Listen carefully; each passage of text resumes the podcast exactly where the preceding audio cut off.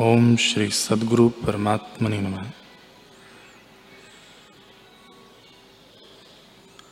श्री वशिष्ठ जी बोले, ही राम जी,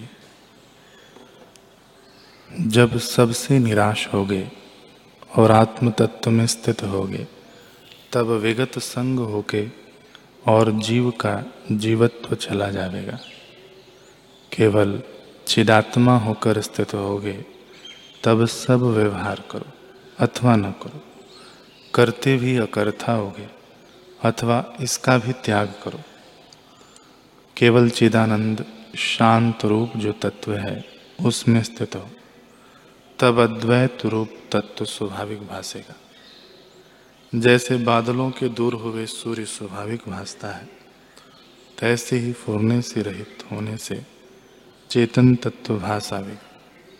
और जैसे प्रकाश रूप चिंतामणि स्वाभाविक भास आता है, तैसे ही आत्म प्रकाश स्वाभाविक भास आवेगा।